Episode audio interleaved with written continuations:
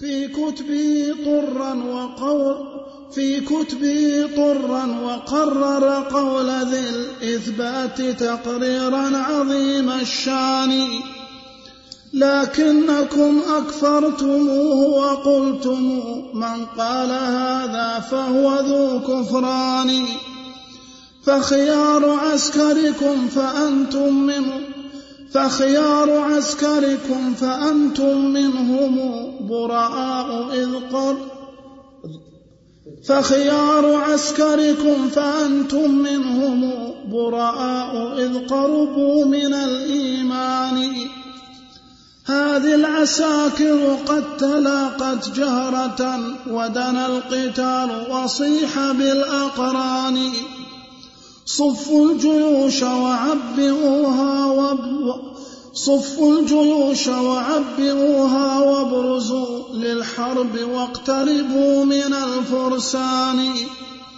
فهم إلى لقياكم بالشوق كي يوفوا بنذرهم من القربان. ولهم إليكم شوق ذو قرم فما يشفيه غير موائد الأحمان تبا لكم لو تعقلون لكنتم خلف الخدور كأضعف النسوان.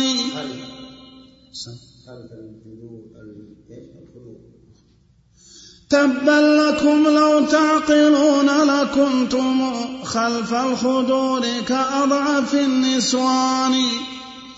من أين أنتم والحديث وأهله والوحي والمعقول بالبرهان؟ ما عندكم إلا الدعاوي والشكاوي أو شهادات على البهتان. هذا الذي والله نلنا منكم في الحرب إذ يتقابل الصفان. والله ما جئتم بقال الله أو قال الرسول ونحن في الميدان. إلا بجعجعة وفرقعة وغمغمة وقعقعة بكل لسان. ما عدلت عندي وغم إيش؟ وغمغمة طيب. الميم في غمامة هي وسط الشخص الميم الأخيرة. إلا بجعة وفرقاعة وغم إلا بجعجعة وفرقعة وغمغمة وقعقعة بكل لسان ويحق ذاك لكم وأنتم أهله أنتم بحاصلكم أولو العرفان وبحقكم تحم وبحقكم تحموا مناصبكم وأن تحموا مآكلكم بكل سنان. وبحقنا نحمي الهدى ونذب عن سنن الرسول ومقتضى القرآن. قبح. قبح الإله. قبح. قبح الإله مناصبا ومآكلا قامت على العدوان والطغيان. والله لو جئت والله لو جئتم بقال الله أو قال الرسول كفعل ذي الإيمان. كنا لكم شاويش تعظيم وإجلال. وإج كنا لكم شاويش تعظيم وإجلال. كشاويش لذي سلطان. لكن هجرتم ذا وجئتم بدعة وأردتم التعظيم بالبهتان. إذا رأينا الطائفتين طائفة السنة والحديث والقرآن وناصرهم الله عز وجل والملائكة والأنبياء وهؤلاء يعني ضدهم من ناصرهم؟ الشيطان وأهل البدع والخرافات وما أشبه ذلك. علمنا علم اليقين أنه لا يمكن أن يتقابل الصفان إلا وهزم الصف الثاني وهذا هو الواقع. ليس عندهم إلا الصياح والشكاوي والرفع إلى السلطان وما لينتقم من أهل الحق. هذه طريقه من صلاح العافية نعم؟ أي يعني أننا أن نحن صوفيتنا صوفية نبوية.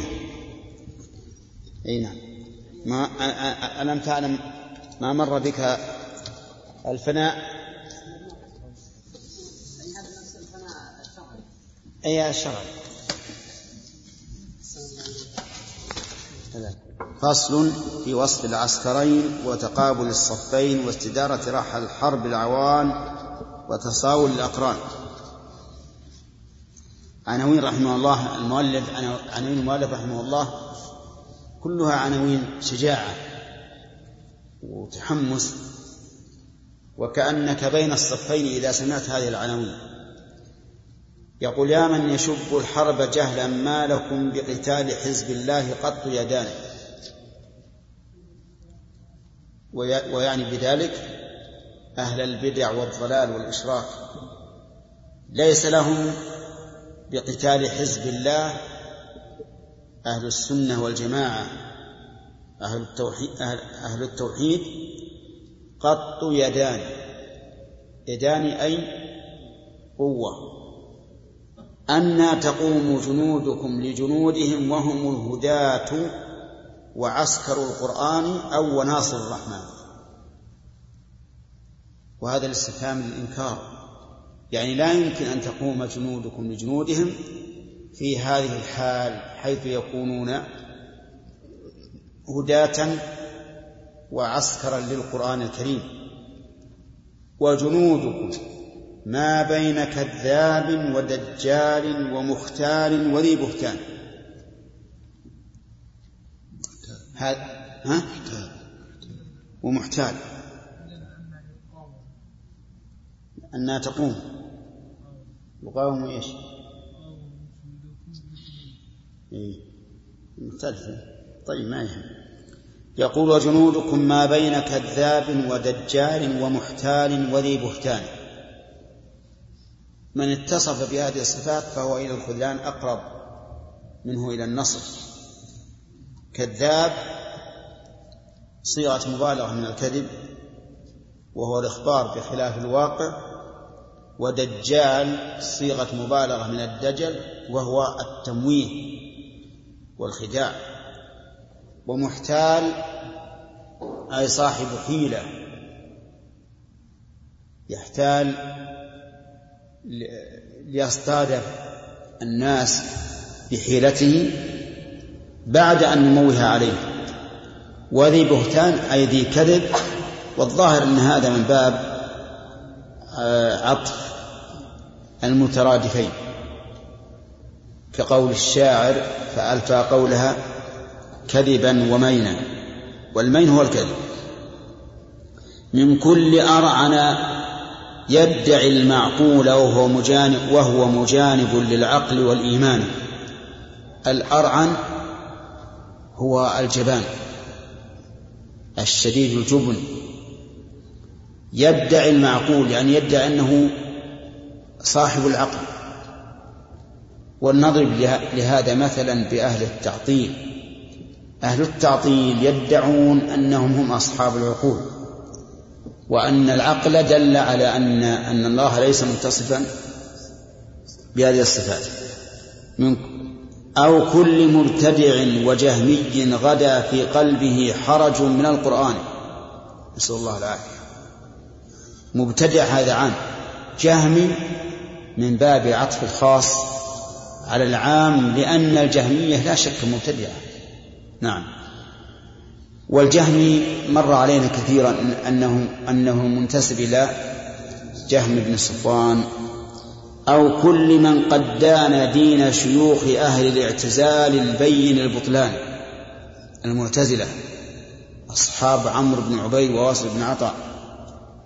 نعم. وهم يشاركون الجهمية في بعض الأشياء ويخالفونهم في بعض الأشياء. ففي الصفات أقوالهم متقاربة. كلهم بنوا مذهبهم على التعطيل. لكن في باب القدر على طرفي نقيض. المعتزلة ينكرون أن يكون لتقدير الله علاقة في فعل الإنسان. والجهمية بالعكس يرون أن العبد مجبر وأنه يسير جبرا ليس له إرادة. كذلك في باب أسماء الإيمان والدين مصطفى يقولون إن الجبرية يقولون إن فاعل الكبيرة إيش؟ خالد. فاعل الكبيرة الجهمية يقولون إن فاعل الكبيرة مؤمن كامل الإيمان والمعتزلة يقولون ليس بمؤمن. وليس بكافر أيضا. فأتوا بقسم ثالث ما أنزل الله به من سلطان قال الله تعالى هو الذي خلقكم فمنكم كافر ومنكم مؤمن. ما فيه قسم ثالث. هم قالوا هناك قسم ثالث لا مؤمن ولا كافر. في الأحكام في الأحكام يقول الجهمية إن فاعل الكبيرة لا يدخل النار لأنه لم يفعل ما يستحق دخول النار. والمعتزلة يقولون فاعل الكبيرة مخلد في النار. فافترقوا في ثلاثة أبواب واتفقوا في باب الصفات. ليس بينهم خلاف إلا يسيرا.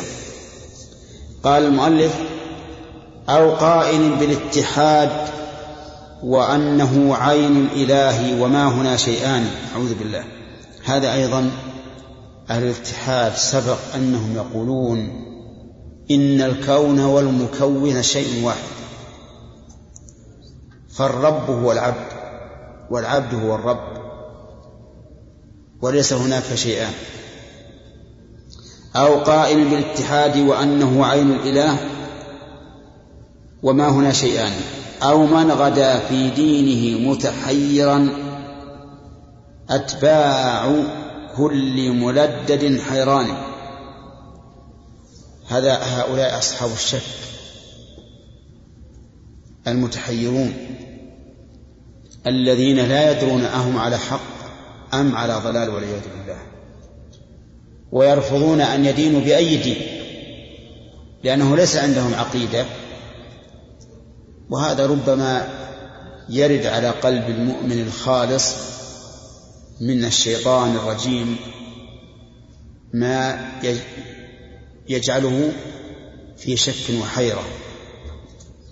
ولكن دواء ذلك أن تستعيذ بالله من الشيطان الرجيم وأن تنتهي عن هذا عن هذه التقديرات.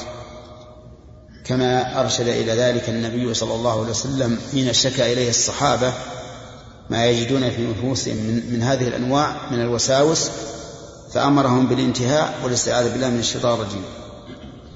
وجنودهم جنود من؟ جنود أهل الحق. جبريل مع ميكال مع باقي الملائكة ناصر القرآن. هل يمكن أن تقاوم جنود الشياطين؟ لجنود الله عز وجل وملائكته أبدا. ومن معه الملائكة أقوى ممن معه الشياطين. لا شك في هذا. وهاك مثالا واقعا. لما قال سليمان أيكم يأتيني بعرشها قبل أن يأتوني مسلمين؟ عرش بلقيس في اليمن وسليمان في الشام. قال عفريت من الجن أنا آتيك به قبل أن تقوم من مقامك وإني عليه لقوي أمين. هذا جن. يريد أن يأتي بالعرش من من اليمن إلى الشام قبل أن يقوم من مقامه. وكان سليمان له عادة يقوم من مقامه في وقت معين معروف. قال الذي عنده علم من الكتاب أنا آتيك به قبل أن يرتد إليك طرفك. مد طرفك هكذا أرده؟ ها؟ فإذا هو عندك. ولهذا قال فلما رآه مستقرا عنده. قال هذا من فضل ربي. مستقرا عنده والنحويون قالوا كيف يقول مستقرا والعادة أو القاعدة؟ أن متعلق الظرف والجار المجرور لا يذكر.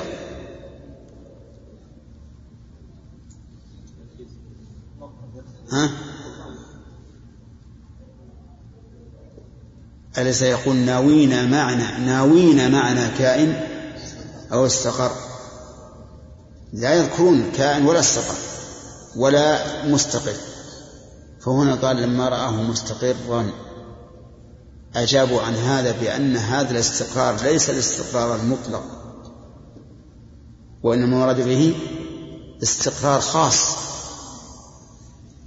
فإذا قلت زيد في البيت فهو مستقر في البيت لكن ربما يكون في قلق. ويصح أن نقول زيد في البيت لكن إذا قلت زيد مستقر في البيت هذا معنى جديد خاص. فلما رآه مستقرا عنده لم لو قال فلما رآه عنده كان ربما يكون عنده لكن ليس مستقر هذا جاء به ووضعه كأنه وضعه قبل عشرين يوما مستقر يعني منضبط تماما. أنت الآن إذا أتيت بكرسي وضعته ربما يحتاج إلى تعديل تكون بعض الرجلين أربع من بعض. يحتاج إلى ترتب حصار تعمل فيه عمل. لكن هذا وجده مستقر فهذا الاستقرار إنما ذكر لأنه إيش؟ استقرار خاص ليس الاستقرار العام. على كل حال تبين الآن أن الملائكة أقوى من الجن.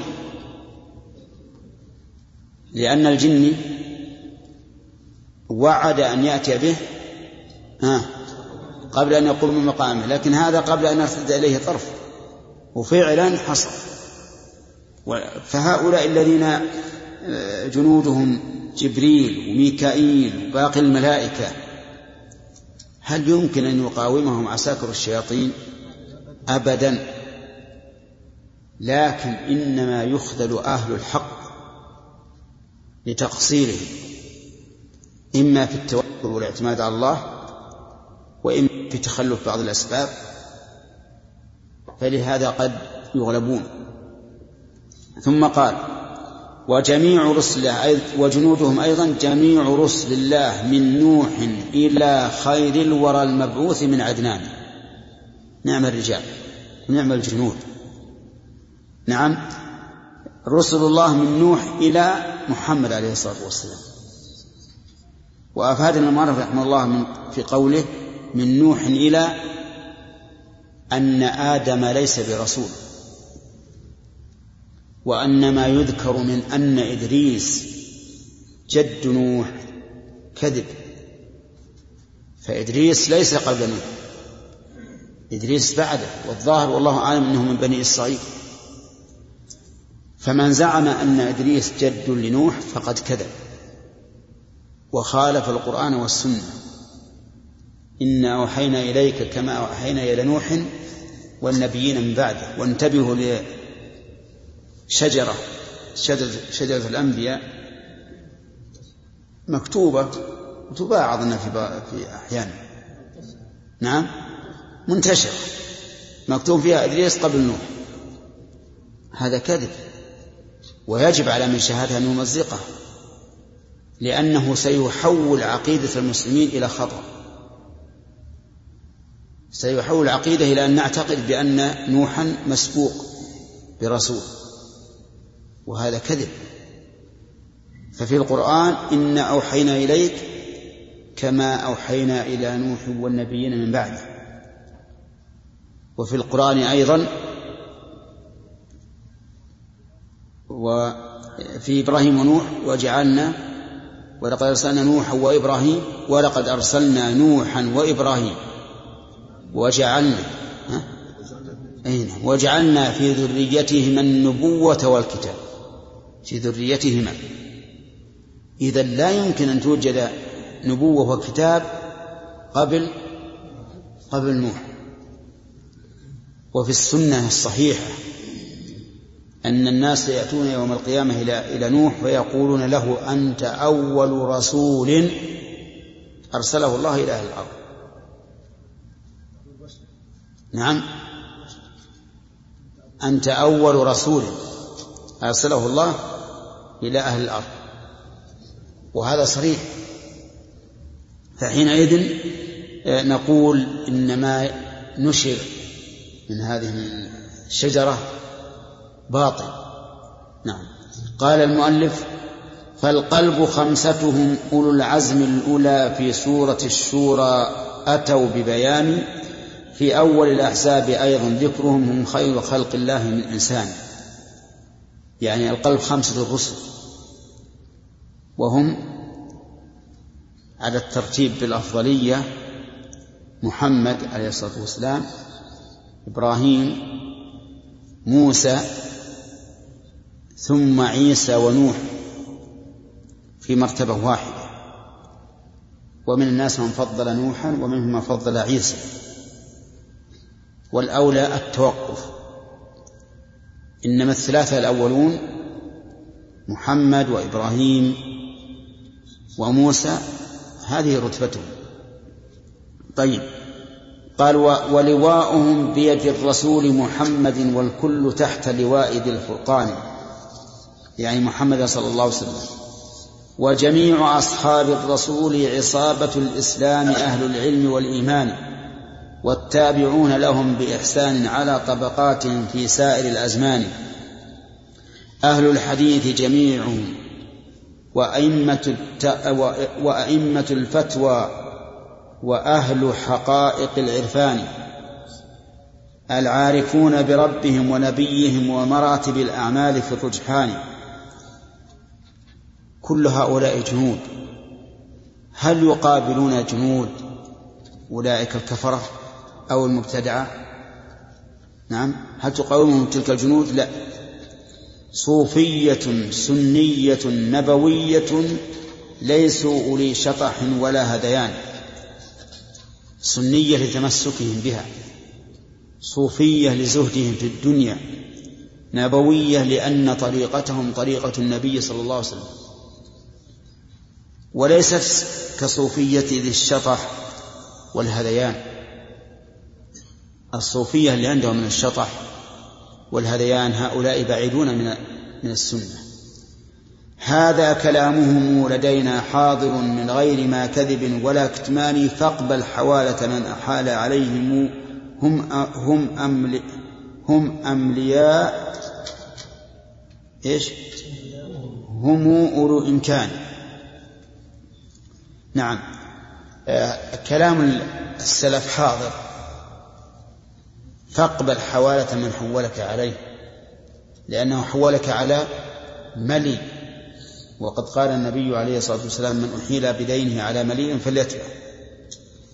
فإذا بعثنا غارة من أخريات العسكر المنصور بالقرآن طحنتكم طحن الرحى للحب حتى صرتم كالبعر في القيعان. نعم تمام. شجاعة تمام. إذا بعثوا غارة من أخريات القوم على هؤلاء المبتدعة والملحدين وما أشبههم. يقول تطحنكم طحن الرحى للحب. ومعروف ماذا تفعله الرحى في الحب. حتى صرتم كالبعر في القيعان. البعر في القيعان يتفتت ما يقابل حتى له يمكن يفرقه أن يقاوم ذا العساكر طمطم أو تنكلوش أو أخو اليوناني. نعم. ما لا يمكن أن يقاوم. الطمطم يحتاج إلى تفسير ها؟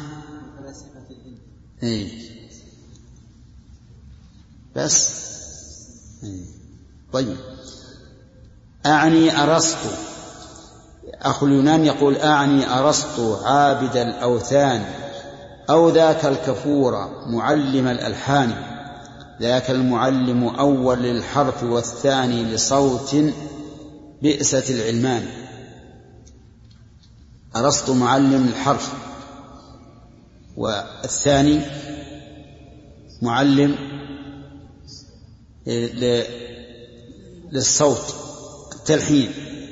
هذا أساس الفسق والحرف الذي وضعوا أساس الكفر والهذيان أو ذلك المخدوع حامل أو ذلك المخدوع حامل راية الإلحاد ذاك خليفة الشيطان. أعني ابن سينا ذلك المحلول من أديان أهل الأرض ذا الكفران. نعم. أعني ابن سينا ذلك المحلول من أديان أهل الأرض ذا الكفران. وهذا صحيح بأن ابن سينا عند ابن القيم كافر. نعم. وكذا نصير الشرك في أتباعه أعداء دين الله والإيمان. وهو نصير الطوسي ومر علينا أسماء هذه الأسماء من قبل. نصروا الضلالة من سفاهة رأيهم وغزوا جيوش الدين والإيمان. وفي نسخة والقرآن فجرى على الإسلام منهم محنة لم تجر قط بسالف الأزمان. نعم. فجرى على الإسلام منهم أعظم نعم. فجرى على الإسلام منهم أحسن اللي عندنا أحسن لأن قول لأن قوله لم تجري قط تدل على أنها أعظم محنة أو جع أو جعد أو جعد أو جهم وأتباع له هم أمة التعطيل والبهتان.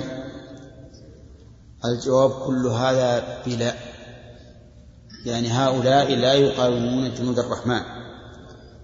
أو حفص أو بشر أو النظام ذاك مقدم الفساق والمجان.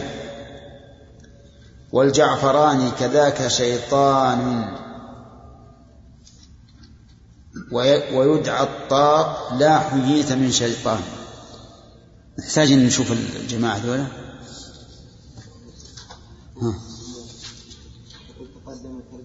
سينا ونسير الطوسي والجعفران هما جعفر بن مبشر وجعفر بن حرب وحفص هو حفص فرد الذي كان يناظر الشافعي وهو من تلاميذ حسين النجار وبشر معتزل نعم.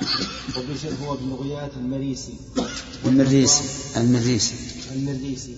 والنظام هو إبراهيم بن سيار النظام وشيطان الطاق هو أبو جعفر محمد بن علي بن النعمان الكوفي المعتزلي. الشيعي الصيرفي المعروف بشيطان الطاق من أجل أنه كان صيرفيا بطاق المخاطر من بغداد فاختلف هو وصيرفي في نقد في نقد درهم فغلبه فقال متبجحا أنا شيطان الطاق. فغلب فغلب عليه هذا الاسم والرافضة تنتحله وتسميه ميمون الطاق وله قضية مع أبي حنيفة رحمه الله وله شعر جيد. قال بشار بن برد شيطان الطاق أشعر مني ومذهبه أن الإمامة لم تزل إلى موسى بن جعفر الصادق. فلما مات موسى قطع الإمامة ووافق هشام بن الحكم في قوله إن الله تعالى يعلم الأشياء بعد وقوعها ولا يعلم أنها ستقع. وزعم أن الله تعالى على صورة الإنسان بقوله عليه السلام إن الله خلق إن الله تعالى خلق آدم على صورة الرحمن ليس باسم. وله كتب عديدة منها كتاب افعل لما فعلت وكتاب افعل لا تفعل. وعنده أن كبار الفرق أربعة. القدرية والخوارج والعامة والشيعة, والشيعة فالناجي في الآخرة من الفرق الشيعة. ومن رأيه ورأي هشام الإمساك عن الكلام في الله تعالى بقوله وأن إلى ربك المنتهى. أي إذا بلغ الكلام إلى الله فأمسكوا. قال ولذلك أمسكنا عن القول في الله والتفكير فيه. وقيل له ويحك أما استحيت أما اتقيت الله أن تقول في كتاب الإمامة إن الله لم يقل قط في القرآن ثاني اثنين إذ هما في الغار فضحك طويلا وكانت وفاته في حدود الثمانين ومائة ومن شعره ولا تكن في حب الأخلاء مفرطا وإن أنت أبغضت البغيض فأجملي فإنك لا تدري متى أنت مبغض صديقك أو تعذر عدوك صديقك. أو تعذر عدوك فاعقله هذه حكمة جيدة. نعم. يقول المؤلف رحمه الله وكذلك الشح وكذلك الشحام والعلاف والنجار أهل الجهل بالقرآن والله ما في القوم شخص رافع بالوحي رأسا بل برأي فلان. وخيار عسكركم فذاك الأشعري القوم ذاك فذاك الأشعري القرم ولا القوم؟ القرم. فذاك الأشعري القرم ذاك مقدم الفرسان. لكنكم والله ما أنتم على إثباته والحق ذو برهان. كل هذه أسماء لشيوخ المعتزلة. الأشعري رحمه الله كان في الأول معتزلين. مضى عليه أربعون سنة وهو معتزل. ثم من الله عليه بالهداية فرجع عن مثل المعتزلة ثم تبين له بعد هذا أن الحق في مذهب السلف وتابع تبع الإمام أحمد رحمه الله. قال هو قال إن الله فوق العرش واستولى مقالة كل ذي بهتان. يعني قال إن الله فوق العرش. في تفسير استوى على العرش قال فوقه وأما استولى فيقول الأشعري إنها مقالة كل ذي بهتان. في كتبه طرا. في كتبه طرا. إيش؟ في كتبه طرا. وقرر قول ذي الإثبات تقريرا عظيم الشأن. لكنكم أكفرتموه وقلتم من قال هذا فهو ذو كفران. ولهذا الأشاعرة مذهبا ينكرون ما ينسب لأبي الحسن الأشعري من كتاب الإبانة ومقالات الإسلاميين وما أشبه ذلك. يقول هذه منسوبة إليه وليست بصحيحة لأنها تخالف ما كانوا عليه والسبب أنهم أخذوا بمذهبه الوسط الذي بين الاعتزال وبين مذهب السلف. أخذوه وقرروه وبقوا عليه. قال ف فخيار عسكركم فأنتم منهم براء إذ قربوا من الإيمان. يعني أن أن المعتزلة فيهم بعض الأئمة منهم قد قربوا من الحق ولكن مع ذلك لا يقبلونه يذكرون أقوالهم على أنها أقوال مهجورة. صفوا الجيوش. وعبئوها وابرزوا للحرب واقتربوا من الفرسان فهم نعم هذه العساكر قد تلاقت جهرة ودنا القتال وصيح بالأقران. يعني كالآن يصور المسألة كأن حصلت الملاقاة ودنا القتال وصيح بالأقران. الأقران هم الذين يتكافؤون في الشجاعة. والإقدام. صفوا الجيوش وعبئوها وابرزوا للحرب واقتربوا من الفرسان. فهموا إلى لقياك إلى لقياكم بالشوق كي يوفوا بنذرهم من القربان. رحمه الله. بماذا؟ بالقتل. يعني هم مشتاقون إلى لقياكم من أجل أن يتقربوا إلى الله بقتلكم. ولهم إليكم شوق ولهم إليكم شوق ذي قرم فما يشفيه غير موائد اللحمان. القرم يعني يقول قرمت نفسي لأكل اللحم أو لكذا وكذا يعني اشتاقت بشدة. تبا لكم لو تعقلون لكنتم خلف الخدور كأضعف النسوان. يعني لو تعقلون ما أنتم عليه وأنه لا, لا, لا يمكن أن تقاوموا لكنتم خلف الخدور مثل النساء. نعم. بل مثل أضعف النساء. من أين أنتم والحديث والحديث وأهله وأهله؟ والوحي والوحي والمعقول بالبرهان؟ يعني لستم بشيء. مع أهل الحديث وأهل الوحي وأهل المعقول بالبرهان ما عندكم إلا الدعاوي والشكاوي أو شهادات على البهتان. هذا الذي والله نلنا منكم في الحرب إذ يتقابل الصفان. نعم إذ يتقابل الصفان. ومعلوم أن الدعاوي والشكاوي والشهادات بالكذب لا تحق حقا ولا تبطل باطلا.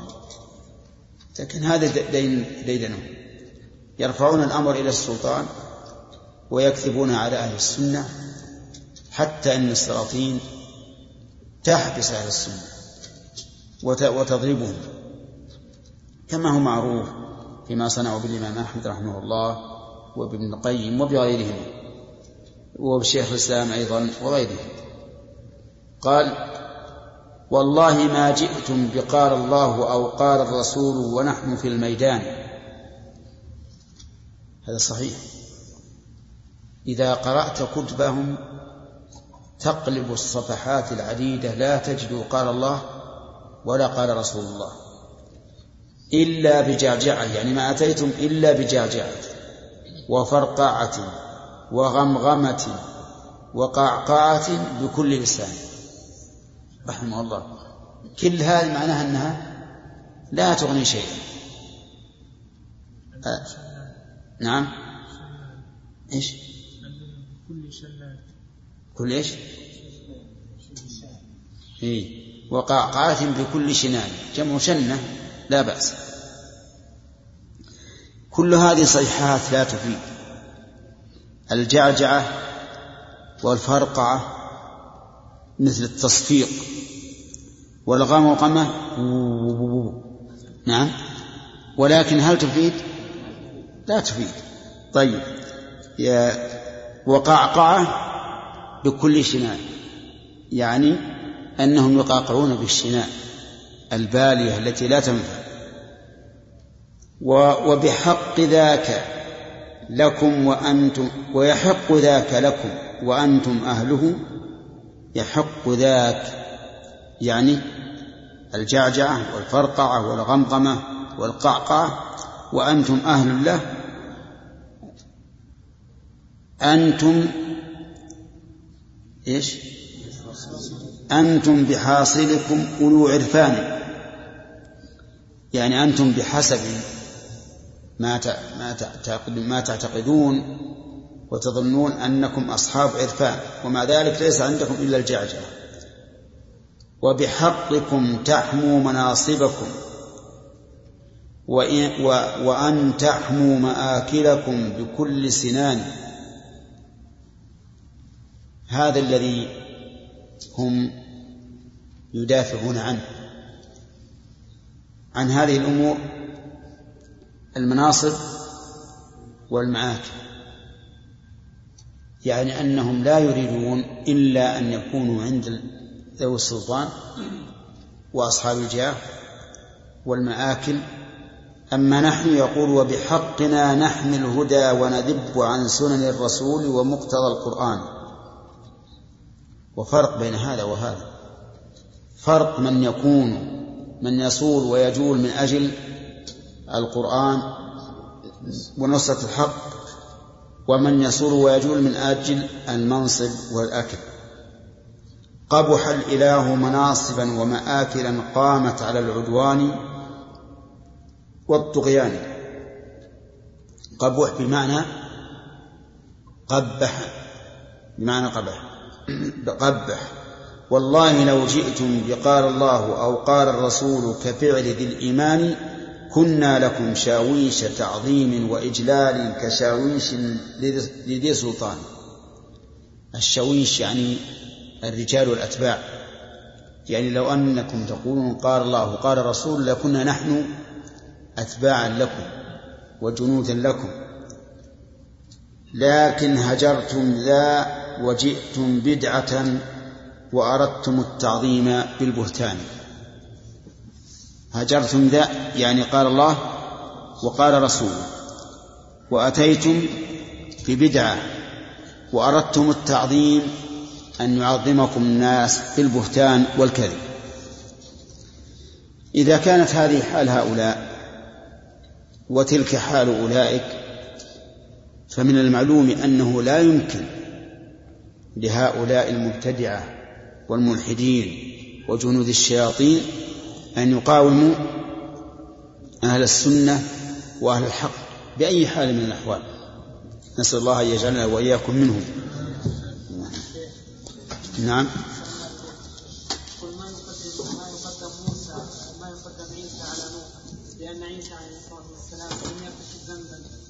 بينما نوح شاء الله عز وجل ما يشتهي أي نعم.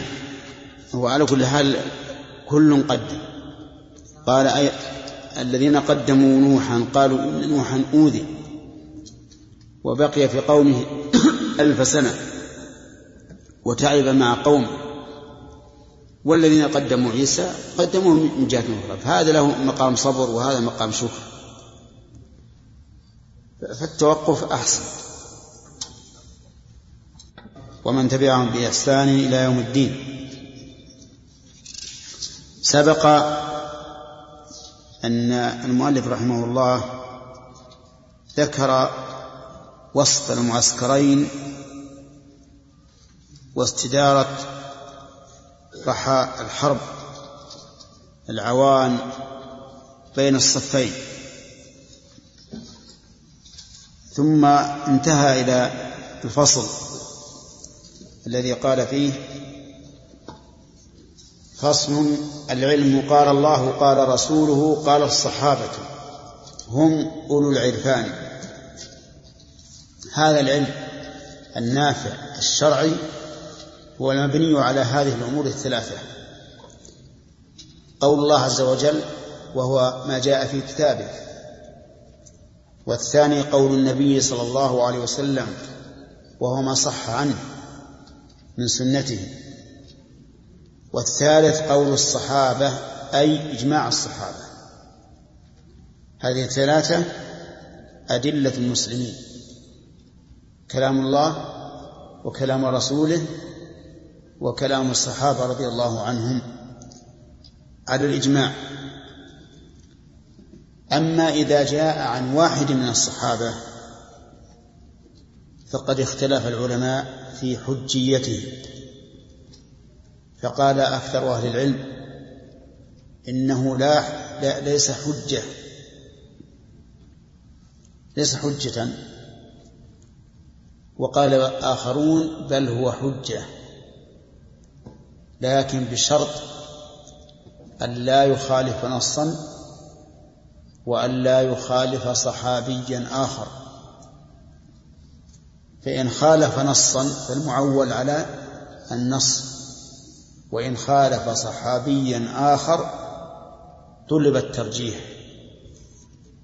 فكان القول الراجح هو الحق وهذا أقرب إلى الصواب لأن الصحابة رضي الله عنهم أفقه الناس في دين الله وذلك لقربهم من رسول الله صلى الله عليه وسلم وبعدهم من الاختلاف وسلامة عقيدتهم إلى غير ذلك من المرجحات.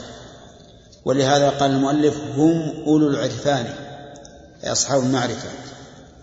ما العلم نصبك للخلاف سفاهة بين الرسول وبين رأي فلان؟ صدق. ليس هذا هو العلم أن تنصب الخلاف بينك وبين وبين رسول الله صلى الله عليه وسلم وتكون جدليا تجادل بالباطل لإدحاض الحق. كلا ولا جحد الصفات كلا ولا جحد الصفات. إحنا قلنا ما العلم نصبك. ما العلم نصبك بالفتح. بناء على أن ما؟ حجازية. ولغة الحجاز هي اللغة المشهورة المعتمدة. ما العلم نصبك للخلاف سفاهة بين الرسول وبين رأي فلان كلا. ولا جحد الصفات لربنا في قالب التنزيه والسبحان. نعم. يعني وليس العلم أن تجحد صفات الله تدعي أنك تنزه الله. فهؤلاء المعطلة الذين عطلوا النصوص يدعون أنهم منزهون لله عز وجل عن مشابهة الحوادث. ولهذا كان من عقائدهم التي يرتكزون عليها أن الله مخالف للحوادث. شو الكلام هذا منين جاء؟ مخالف للحوادث. بصفة جيدة ولا صفة رديئة؟ نعم ما ندري. مخالف للحوادث هذه ما تعطي أي شيء. ولو أنهم أحلوا محلها قول الله تعالى ليس كمثله شيء لأصاب.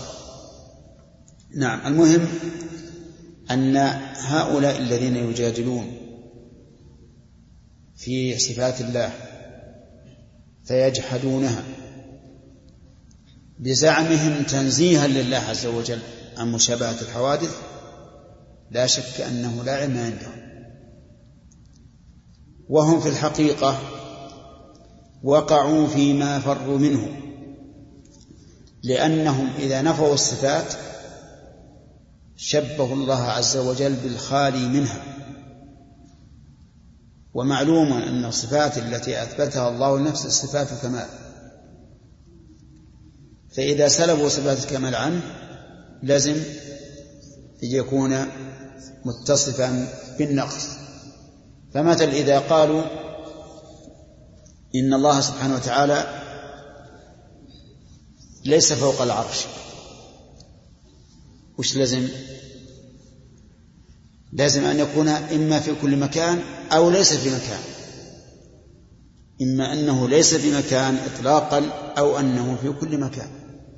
وكلاهما نقص. كما مر هذا علينا كثيرا. فهؤلاء الذين يجادلون ويدعون أنهم أهل الكلام نعم أهل المعرفة نقول ليس عندكم إلا الكلام كما سميتم أنفسكم. كلام لا لا خير فيه. نعم. كلا ولا نفي وكلا ولا نفي العلو لفاطر الأكوان فوق جميع ذي الأكوان. هذا أيضا ما ذهب إليه أهل التعطيل الذين ينكرون علو, علو الله بذاته على كل شيء. كلا ولا عزل النصوص وأنها ليست تفيد حقائق الإيمان. عندكم الإيمان ولا الإيقان؟ الإيمان ها؟ ها؟ الإيقان إيه؟ ها؟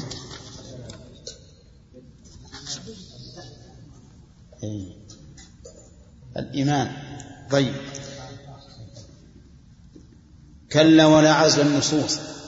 يعني في جماعة من الكلام يقولون إن النصوص لا تفيد اليقين ولا تفيد الحقيقة بل هي مجاز. بل هي مجاز. فيقول لما خلقت بيدي مجاز عن القدرة والنعمة وما أشبه ذلك. فلا تفيد الحقيقة إذ لا تفيدكم يقينا إلا نعم إذ لا تفيدكم يقينا لا ولا علما فقد عزلت عن الإيقان. يقولون هذه دلالة ظنية ولا تفيد اليقين. والعلم عندكم ينال بغيرها. بزبالة الأفكار والأذهان. عندكم يخاطب من؟ يخاطب أهل التعطيل جميعا. يقول العلم ينال بغير هذه الأدلة الثلاثة وهي الكتاب والسنة وأقوال الصحابة. ينال بغيرها؟ نعم بزبالة الأفكار والأذهان. الزبالة هي ملقى الأوساخ والأذى والقذر. سميتموه قواطعا عقلية. إيش بعده؟ واحد يتكلم. أنا عندي تنفي الظواهر. ها؟ تنفي سميتموه قواطعا عقلية. يعني هذه الزبالة زبالة الأفكار سموها قواطع عقلية تنفي الظواهر حاملات معاني. يعني تنفي الظاهر ولهذا يقولون إن ظاهر النصوص في الصفات غير مراد. هذه معروفة عندهم. يقولون ظاهر النصوص في الصفات غير مراد. كل نص في الصفات فإن ظاهره غير مراد. والحقيقة أن هذه الجملة خطأ. خطأ على كل حال. ووجه ذلك أن نقول لهم ماذا تريدون بالظاهر؟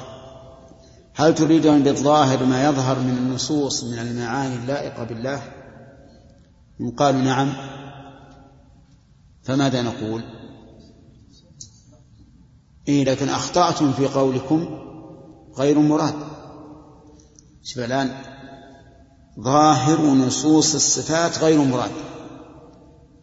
هذه الجملة الجملة لها صدر ولها عجز. ما هو صدرها؟ ظاهر النصوص عجزها غير مراد. طيب نسألهم أول. ماذا تريدون بالظاهر؟ الذي هو صدر الجملة. إن قالوا نريد بالظاهر التمثيل. تمثيل يعني نريد أن التمثيل ليس مرادا. نقول أصبتم في قولكم غير مراد. لكن أخطأتم في قولكم إن هذا هو ظاهر النصوص. واضح يا جماعة؟ طيب. فإن قالوا فإن أرادوا بالظاهر ما يظهر من من النصوص من المعاني اللائقة بالله. إذا قالوا هذا هو ظاهر النصوص يعني ظاهر النصوص أن لله يدا لا تماثل أيدي المخلوقين. ماذا نقول لهم؟ نقول أصبتم في قولكم إن هذا هو الظاهر. لكن أخطأتم في قولكم غير مراد. فصارت هذه الجملة خطأ على كل تقدير. واضح يا جماعة ولا واضح؟ طيب. مثال ذلك يظهر بمثال. إذا قالوا ظاهر قوله تعالى لما خلقت بيدي إثبات يدين لله إثبات يدين ثنتين لله. وهذا غير مراد. بماذا أخطأوا؟ بقولهم غير مراد. وإلا فنحن معهم بأن ظاهر الآية إثبات يدين لله عز وجل. وإذا قالوا ظاهر قوله تعالى لما خلقت بيدي إثبات يد تما يدين تماثل أيدي المخلوقين. وهذا غير مراد. ها. نقول قولكم من هذا ظاهر النصوص خطأ ليس هذا ظاهر النصوص لأن الله أضاف اليد إلى نفسه. وإضافة اليد إلى نفسه عز وجل كسائر صفاته كإضافة العلم إلى نفسه. فكما أن علمه ليس كعلم المخلوق فيده ليست كيد المخلوق. أليس كذلك؟ فدعواكم أن ظاهر النصوص أن ظاهر قوله لما خلقت بيدي إثبات يدين مثل تماثل أيدي المخلوقين هذا دعوة كاذبة وقولكم غير مراد يعني هذا المعنى غير مراد نوافق عليه ولا لا؟ نعم نوافق. نقول هذا الذي زعمتم أنه ظاهر النصوص نحن معكم في أنه غير مراد. لكن أخطأتم في أن هذا هو ظاهر النص فصار هذه الجملة التي يتناقلها المتكلمون من أن ظاهر نصوص الصفات غير مراد خطأ على كل تقدير لأنهم إن إن فسروا الظاهر بمعنى يليق بالله فقد أخطأوا بقولهم غير مراد. وإن فسروه بما يقتضي التمثيل ها؟ فقد أخطأوا في هذا التفسير لأنه ليس ليس ظاهر النصوص تمثيل الله عز وجل في الخلق. نعم. وقال المؤلف رحمه الله آه، سميتموه قواطعا عقلية تنفي الظواهر حاملات المعاني.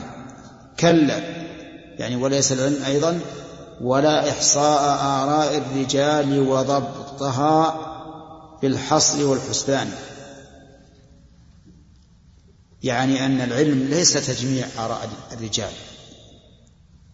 تقول هذه المسألة فيها مئة قول. إيش الفائدة من مئة قول. هم أهل الكلام عندهم طريقة. يقول يقول استوى العرش اختلف الناس في الاستواء. على خمسة أقوال. واختلفوا في العرش على عشرين قولا. يوقعونك ها؟ في الشك والحيرة. هذا ليس هو العلم. العلم أن تحصر الحق في قول واحد فقط. أما جمع الآراء قال فلان كذا وقال فلان كذا بدون أن يكون هناك برهان فهذا ليس بعلم. قال كلا ولا التأويل والتبديل والتحريف للوحيين بالبهتان. التأويل والتبديل والتحريف. التأويل للمعنى تحريف المعنى. والتبديل للكلمة رأسا. والتحريف لللفظ بالشكل. للوحيين بالبهتان وإنما فسرنا هذا التفسير من لأن المؤلف جمع بين هذه الثلاثة وإلا فواحد منها يكفي عن الباقي. فالتأويل إذا كان بدليل فهو حق بغير دليل تحريف يسمى تحريف. التبديل يعني إبدال الكلمة مكان كلمة هذا أيضا لا يمكن. هؤلاء قالوا استوى بمعنى استولى. يعني بعضهم قد يقرأها بهذا اللفظ استولى على العرش. التحريف إيش قلت؟ باللفظ. ولا أقول بالمعنى لأن لأن المؤلف قال بالأول التأويل. كلا ولا كلا ولا الإشكال. والتشكيك والوقف الذي ما فيه من عرفان. صحيح. العلم ليس ليس إشكال. الإنسان الذي يقول أشكلت علي هذه المسألة هل هو عالم؟ ها؟ إذا ليس ليس الإشكال علما فإذا قال القائل أشكلت علي هذه المسألة وهذا أيضا من ديدن أهل أهل التعطيل يقول هذه مشكلة. نعم. كذلك التشكيك إنه يشكك المخاطب. يقول يحتمل كذا ويحتمل كذا بدون ترجيح. طيب الرابع الثالث والوقف. يقول أنا متوقف. ومعلوم أن الوقف لا يدل على العلم. لأن المتوقف إما أن يكون جاهلا بالأدلة وإما أن تكون الأدلة عنده متكافئة فيتوقف في الترجيح. نعم.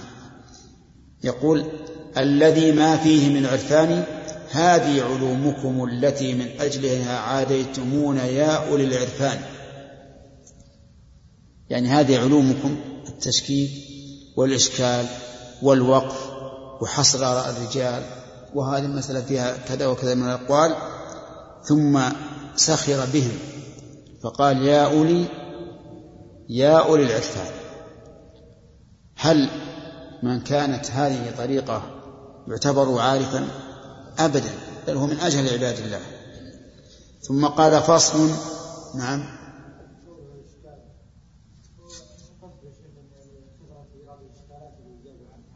كيف؟ لا لا لا ما يجبون عنها.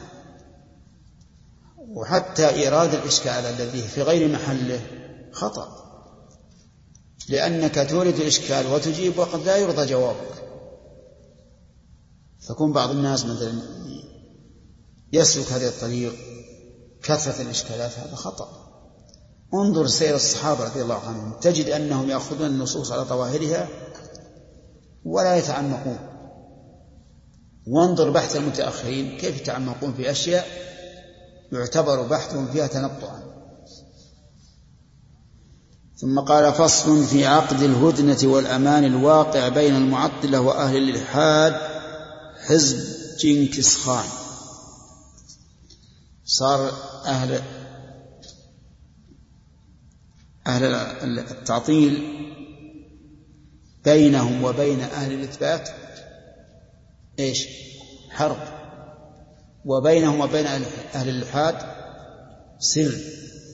طيب وهدنة. قال يا قوم صالحت النفاة الذات والأوصاف صلحا موجبا موجبا لأماني. نعم. يا قوم الخطاب لمن؟ للمعطلة. صالحتم نفاة الذات والأوصاف. وهم الملحدون الذين ينكرون وجود الله عز وجل ووجود صفاته. صالحتموه صلحا موجبا لأمان. أمان بين من؟ بين المعطلة وأهل الإلحاد. وأغرتم وأغرتم وهنا عليهم غارة قاقعتم فيها لهم بشنان. يعني أغرتم على أهل الإلحاد. لكنها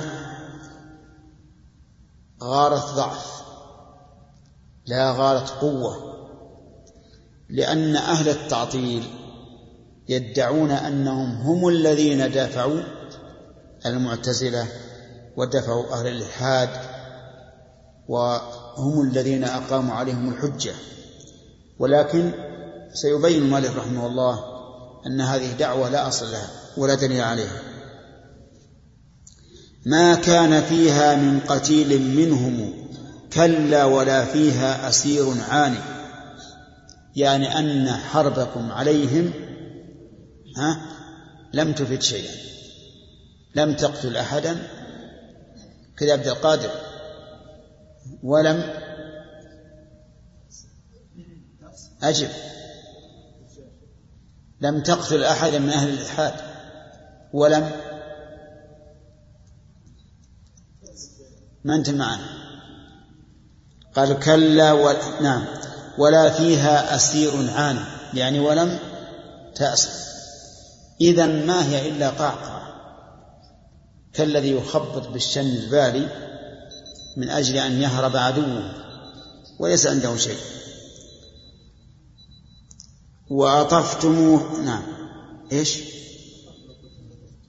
وأطفتم في القول أو صانعتم وأتيتم في بحثكم بدهان ها؟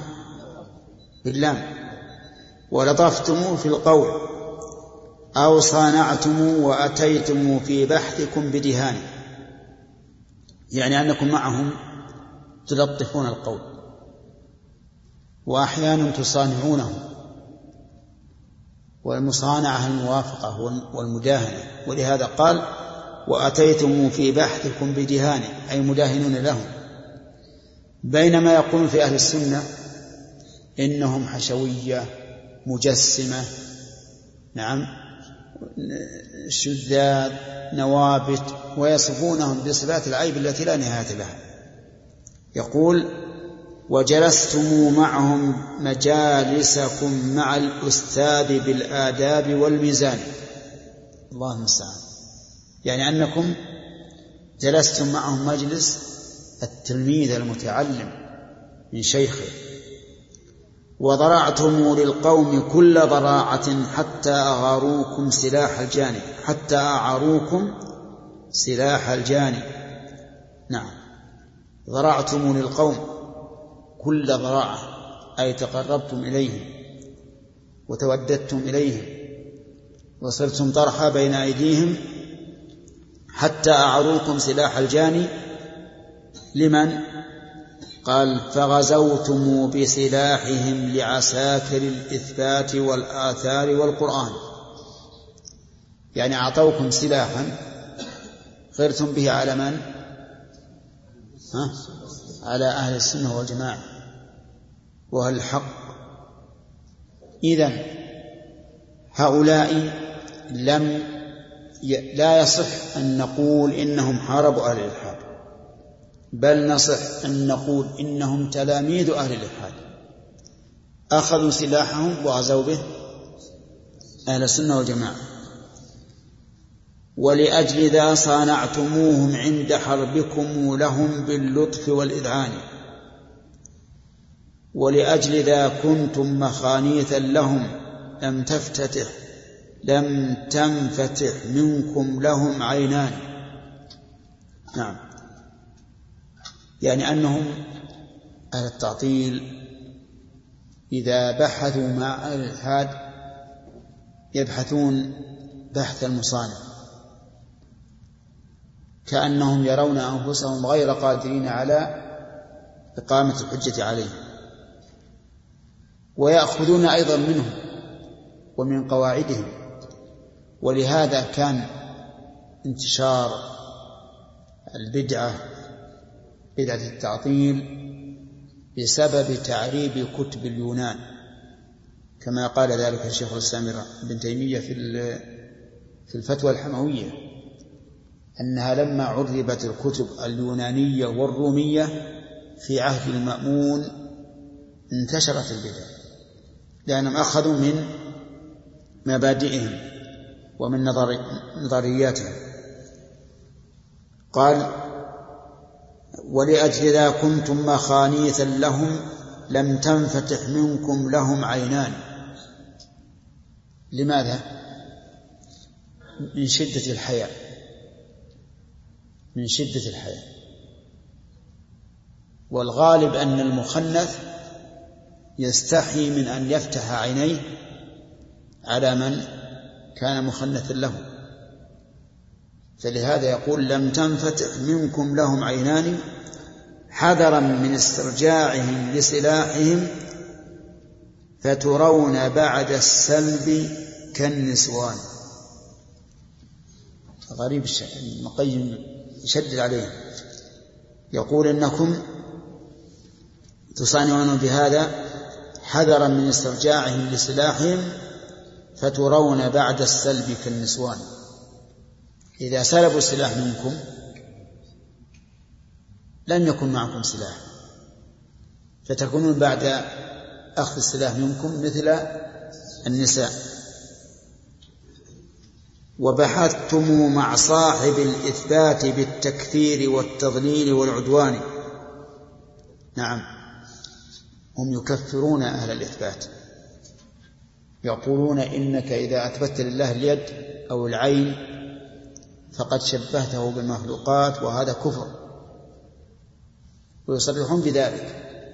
بينما هم مع الفلاسفة يداهنون ويأخذون من حثالة أفكارهم. وقلبتم ظهر المجن له وأجلبتم عليه بعسكر الشيطان. قلبتم ظهر المجن له. يعني أنكم بعد أن كنتم تسالمون له قلبتم ظهر المجن فكنتم أعداء له لصاحب الإثبات. وأجلبتم عليه بعسكر القرآن. أنا الشيطان بعسكر الشيطان. أجلبتم يعني جع ضممتم إليكم في محاربته عسكر الشيطان. والله هذه ريبة لا يختفي مضمونها إلا على الثيران. نعم. ها؟ رتبة. لا عندنا ريبة. ريبة؟ شوف الشرح شو يقول.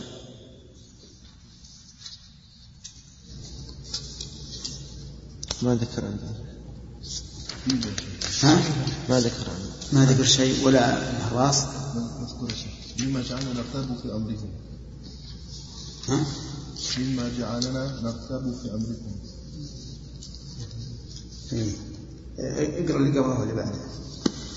الوقت الذي تصانعون فيه هؤلاء الكفار وتذلون لهم نراكم تشددون النكير على أهل الحق المثبتين للصفات وترمونهم بالتضليل والتكفير وتجاهرونهم بالعداوة وتجلبون عليهم بما لديكم من حشود الباطل مما جعلنا نرتاب في أمركم ونتهمكم بأنكم على دين هؤلاء الذين وليتموهم.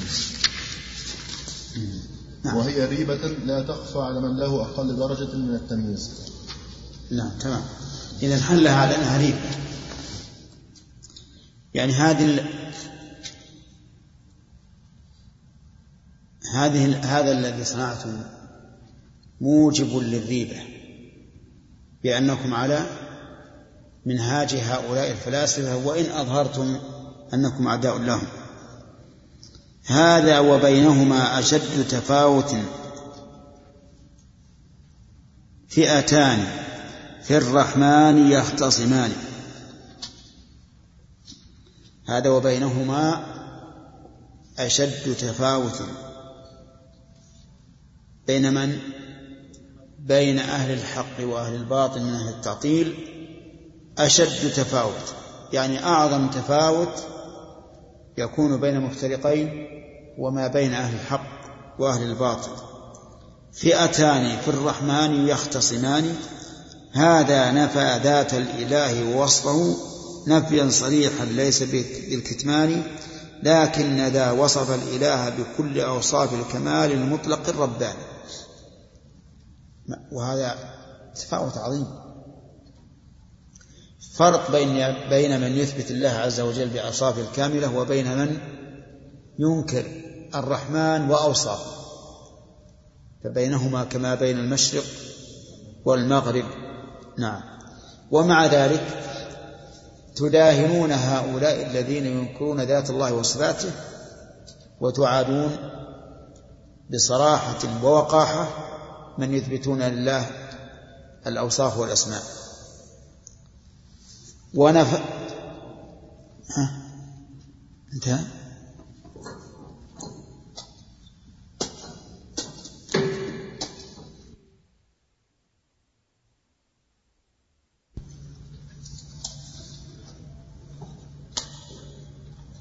بسم الله الرحمن الرحيم. الحمد لله رب العالمين والصلاة والسلام على نبينا محمد وعلى آله وأصحابه ومن تبعهم بإحسان إلى يوم الدين. ذكر المؤلف رحمه الله الفرق بين الفلاسفة والملحدين وبين مذهب السلف التابعين. فقال هذا وبينهما أشد تفاوت فئتان في الرحمن يختصمان. هذا نفى ذات الإله ووصفه نفيا صريحا ليس بالكتمان. يشير إلى من؟ إلى الفلاسفة وأهل الإلحاد. نفوا نفوا الإله وقالوا لا وجود له. ومعلوم أن نفي الذات يستلزم نفي الصفات لأنه إذا لم تكن ذات لم تكن صفات. لكن ذا وصف الإله بكل أوصاف الكمال المطلق الرباني. من ذا؟ أهل السنة. ونفى النقائص والعيوب كنفي التشبيه للرحمن بالإنسان.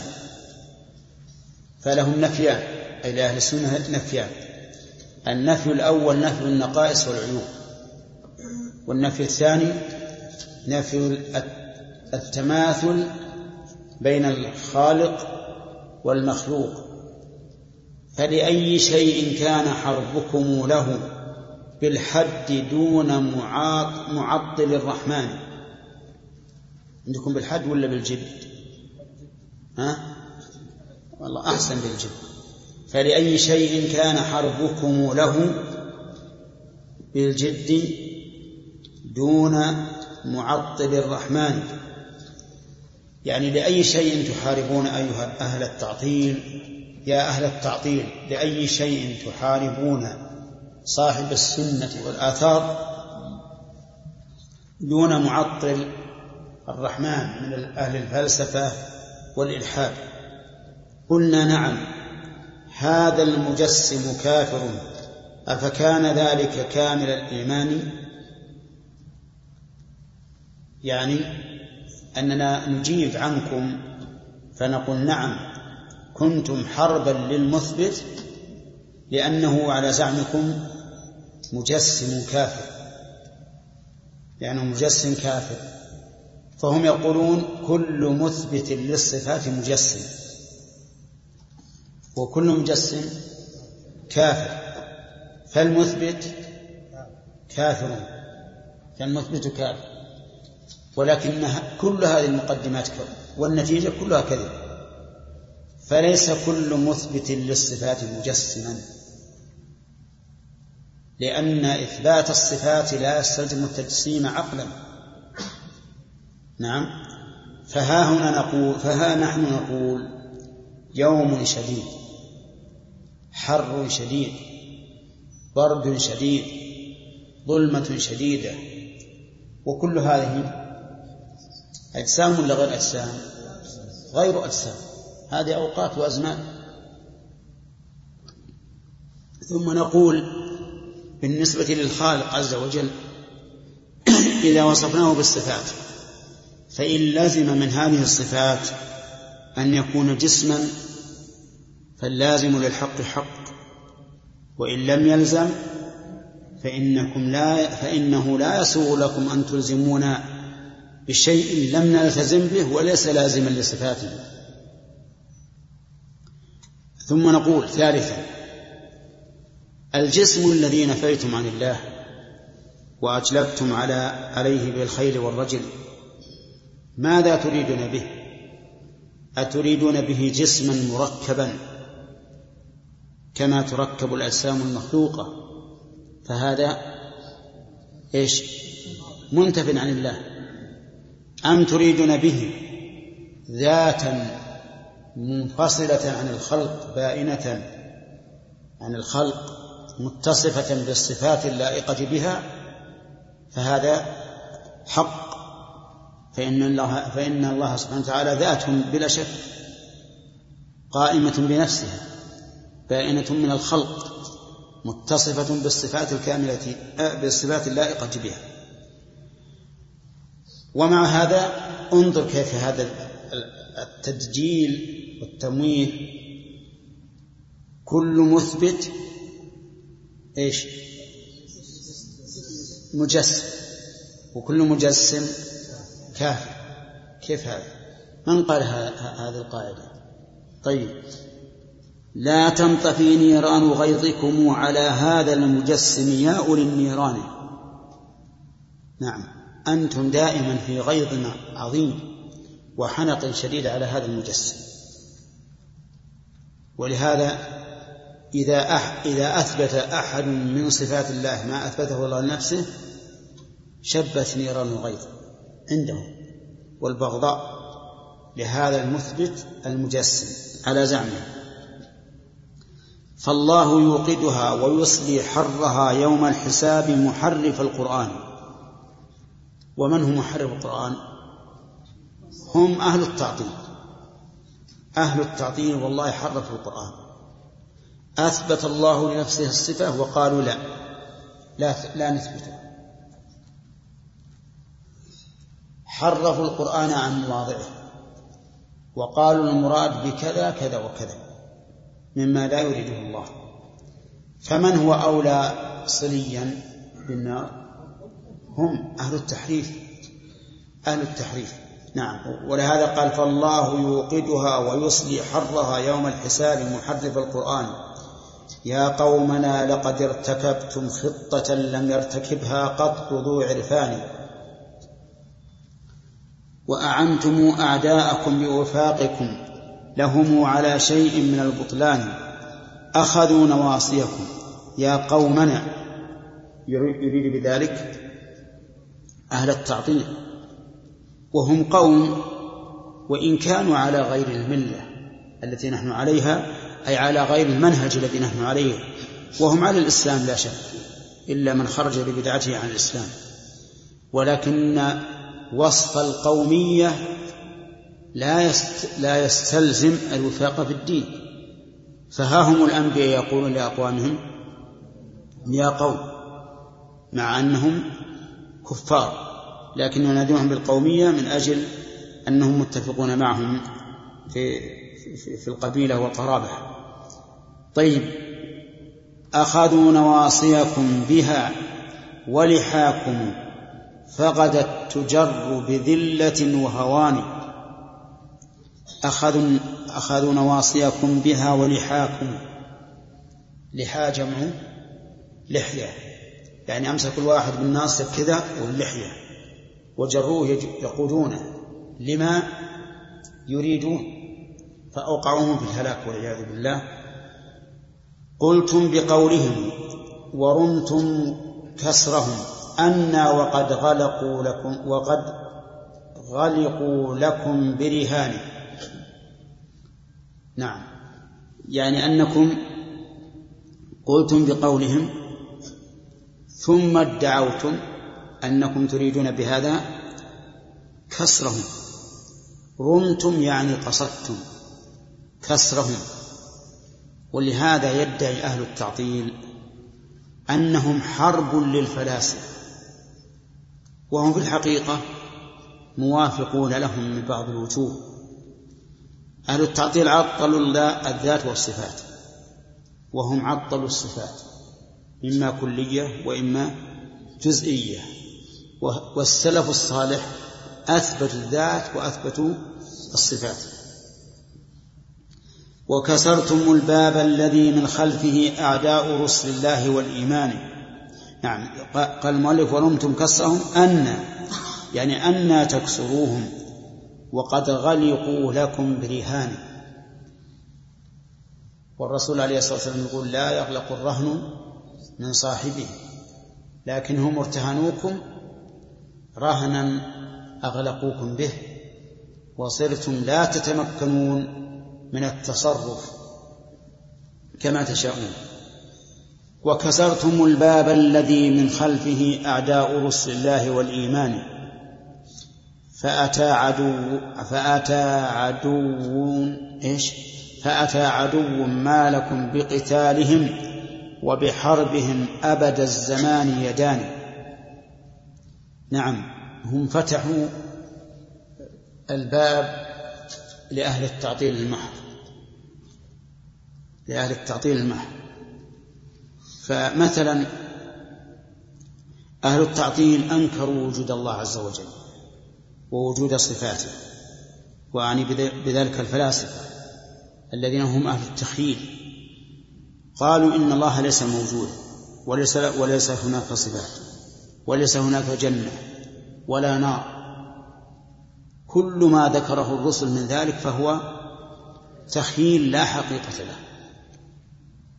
أرادوا بذلك إصلاح الخلق لأن الناس إذا قيل لهم إن لكم ربا عظيما ينتقم من المجرم ويثيب الطائع وإن لكم ثوابا جزيلا إذا أطعتم وهو الجنة التي لا تفنى ولا تبيد. وإن لكم عذابا أليما إذا عصيتم وهو النار. فإن الناس سوف يستجيبون. فلهذا كان الرسل على زعمهم عباقرة. وضعوا خططا ومنهجا وأرادوا من الناس أن يسلكوا هذا المنهج. وقالوا إن هناك ربا وجزاء ويوما آخر إلى آخره. عرفتم؟ فقال هؤلاء الذين سلكوا هذا المسلك قالوا لأهل التعطيل أنتم حرفتم نصوص الصفات وقلتم ليس لله وجه ولا يد ولا عين ولا قدم وليس له استواء ولا نزول إلى السماء الدنيا ولا إتيان ولا إلى آخره. عرفتم؟ فأنتم أولتم في هذا ونحن أولنا في هذا. أي فرق؟ أي فرق بيننا فقالوا لهم أي أهل التعطيل الذين يقولون باليوم الآخر قالوا نحن علمنا بأن الرسل جاءت بإثبات اليوم الآخر. شوف الدليل أو الجواب المفهم.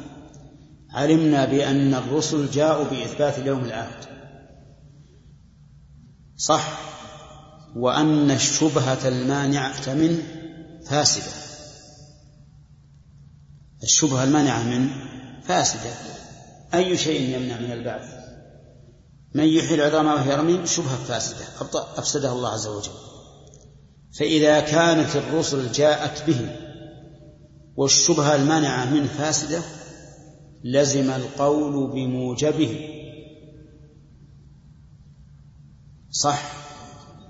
وهذا جواب صحيح ولا صحيح؟ جواب صحيح.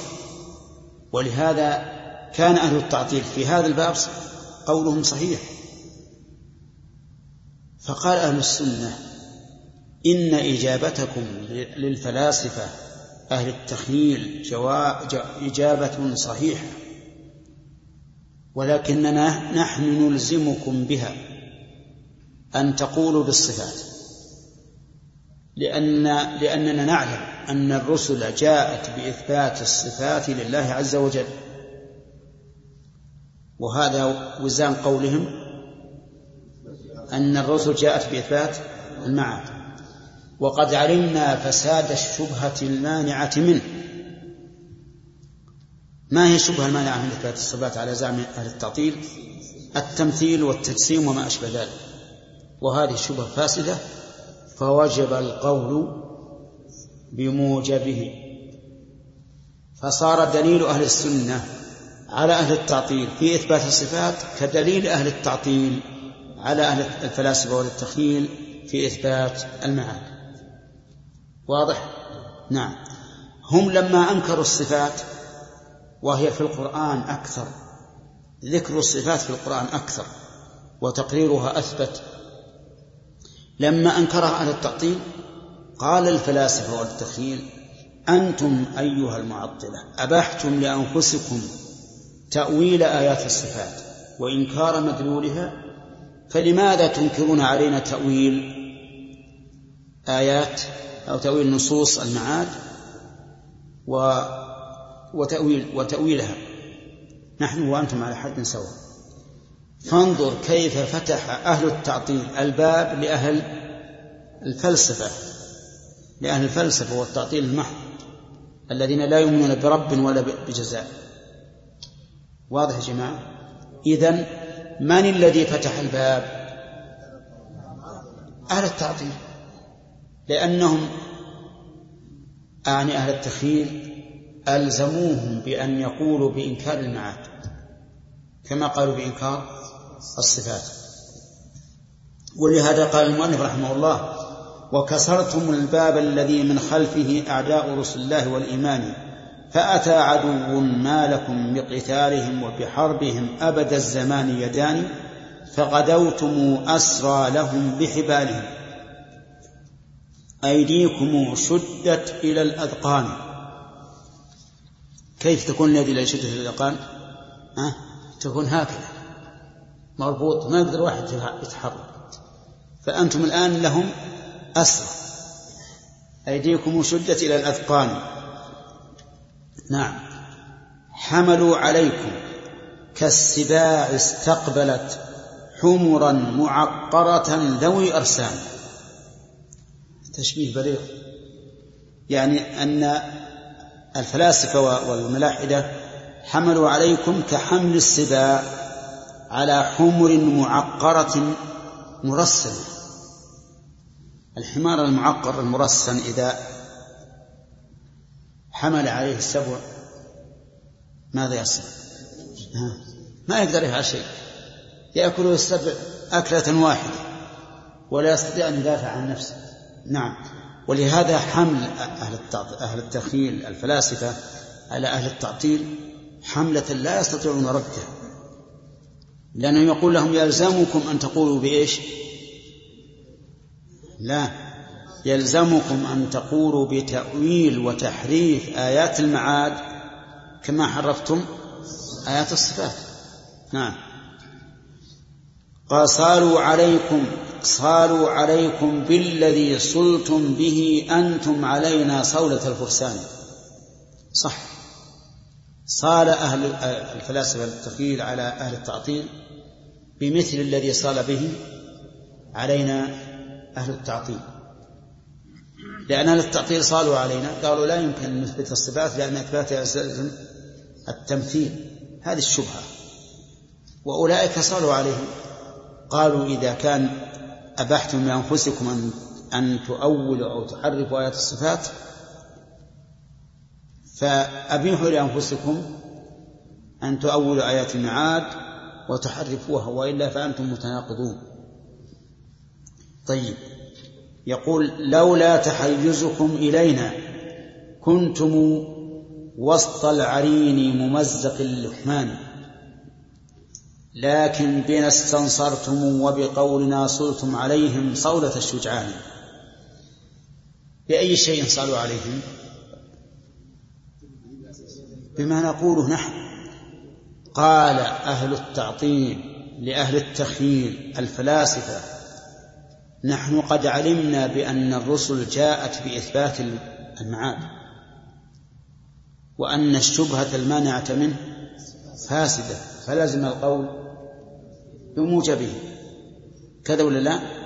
نحن أيضا قلنا لأهل التعطيل كما قالوا هم لأهل لأهل التخيل قلنا قد علمنا بأن الرسل جاءت بإثبات الصفات وقد علمنا بأن الشبهة المانعة منه فاسدة فلزم القول بمقتضاه نعم أو بموجبه. لكن بنا استنصرتم وبقولنا صلتم عليهم. ما الذي قلنا؟ نحن قلنا لهم قد علمنا بأن الرسول جاءت في إثبات الصفات وأن الشبهة منعت منه فاسدة فلزم القول بموجبه. هم قالوا نفس القول هذا. لمن؟ لأهل الإلحاد الفلاسفة المنكرين للمعاد قالوا قد علمنا بأن الرسل جاءت بإثبات المعاد وأن الشبهة المانعة منه فاسدة فلازم القول بموجبه فصالوا عليهم بما صلنا به عليهم. إذن استنصروا عليهم بماذا؟ بقولنا وسلاحنا. فلولا أن الله قيضنا لهم ما استطاعوا أن يردوا سبيل هؤلاء أن يردوا قول هؤلاء. قال قال ولبست نعم. لكن بنا استنصرتم وبقولنا صلتم عليهم صولة الشجعان ولبستم الإثبات إذ ها؟ نعم. وليتم ال... واحد يرد عليه واليتم ألف قبل اللام؟ ما هي عندي. عندك؟ بدون ألف.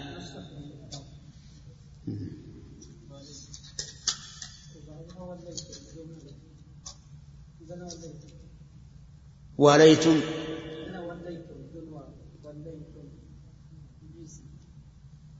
وعندكم إذا صلتم ولا إذ صلتم إذ. إيه زي الإشكال واليتم إذا واليتم الإثبات إذ صلتم به وعزلتم التعطيل عزل مهان.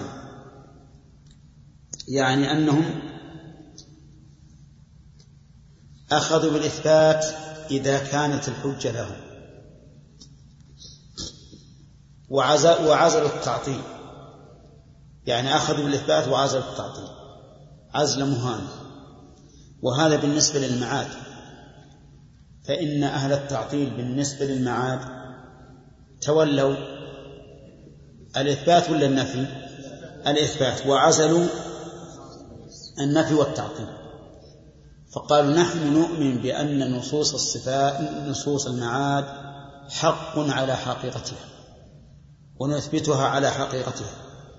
ونقول في الدار الآخرة جنة ونار وفي الجنة نخل ورمان وفاكهة وأنهار وفي النار عذاب. نعم. وإلى آخر ما ما جاءت به ما جاء به الكتاب والسنة. فهم ولوا الإثبات إذ صاروا به وعزلوا التعطيل حين صولهم بالإثبات. وهذا بالنسبة لإيش؟ بالنسبة لنصوص المعاد وأتيت وأبيتم وأتيتم تعزوننا بسرية من عسكر القرآن من عسكر التعطيل والكفران؟ نعم. أتيتم تعزوننا بسرية. ما هو بجيش سرية دون الجيش. من عسكر التعطيل والكفران. يعني بذلك أن قول أهل التعطيل في الصفات جزء من قول أهل الإلحاد لأن أهل الإلحاد أنكروا الله وأنكروا الصفات وأنكروا المعاد. وأهل التعطيل أثبت المعاد وأثبتوا وجود الله وأنكروا الصفات فأتوا بسرية واللي بجيش؟ بسرية. إذ أنهم أنكروا جزءا واحدا من ثلاثة أجزاء. ولهذا قال وآتيتم تعزوننا بسرية من عسكر التعطيل يعني مأخوذة من عسكر التعطيل والكفران. من ذا بحق الله أجهل منكم وأحقنا بالجهل والعدوان؟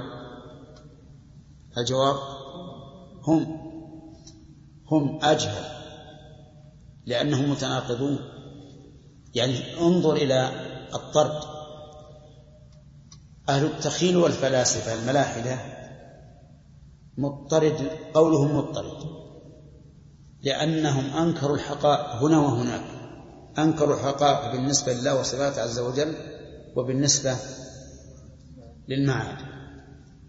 وهؤلاء أنكروا الحقائق بالنسبة لصفات الله وأثبتوها بالنسبة للمعاد فكانوا متناقضين. والسلف الصالح إيش؟ أثبتوا الحقائق لله وصفاته وللمعاد. فاذا الاضطراد في الإثبات عند السلف وفي الإنكار عند الفلاسفة والتخيير والتناقض عند أهل التعطيل للصفات. تالله ما يدري الفتى بمصابه والقلب تحت الختم والخذلان. صدق رحمه الله. الفتى لا يعرف المصيبة إذا كان قلبه مختوما عليه مخذولا والعياذ بالله. لا يدري. الذي يدري بالمصيبة من قلبه حي. أما الميت فكما قال المتنبئ من يهن يسهل الهوان عليه ما لجرح بميت إيلام. صح. طيب.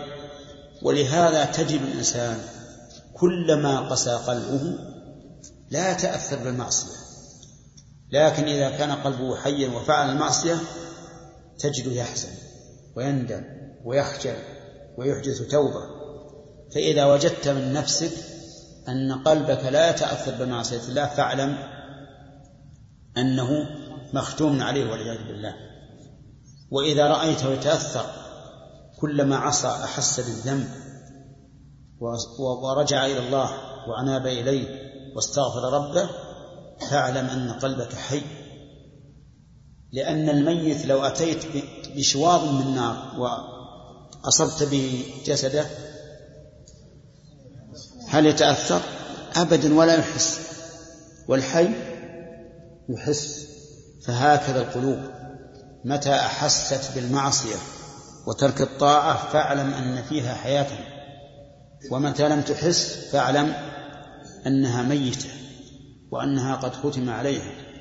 وانظر إلى إلى كلام الله عز وجل. أشرف الكلام وأعظم الكلام وأشد تأثيرا يقول الله عز وجل إذا تتلى عليه آياتنا قال أساطير الأولين. ما يتأثر فيها. أساطير الأولين الأسطورة هي الكلمات التي تحكى وليس, لها أصل. وتسمى عندنا ها؟ سواليف سباحين نعم. سباحين لأنها تبدأ بالتسبيح. نعم. وندري عن عند الإخوان في في غير البلاد السعودية. إيش سمى عندكم؟ ها؟ حدوثة. طيب. على كل حال هو لكونه لا يتأثر بالقرآن والعياذ بالله. يقول هذه أساطير الأولين. قصص وسوالف ماذا قال الله عز وجل؟ كلا ليست أساطير الأولين. ولكن البلاء به هو. بل ران على قلوبهم ما كانوا يكسبون. فلم يعرفوا الحق. ولم فلم يعرفوا الحق ولم يتأثروا به. وهذا ميزان ينبغي لنا أن نتعاهده دائما. أن ننظر هل قلوبنا تتأثر عند فعل المعصية وترك الطاعة أو لا. إن كانت تتأثر ففيها حياة. نحافظ على هذه الحياة. وإن لم وإن لم تتأثر فهي ميتة. قد ران عليها ما, ما كسبت من المعاصي. نسأل الله أن يعاملنا وإياكم بعفوه. نعم. نعم.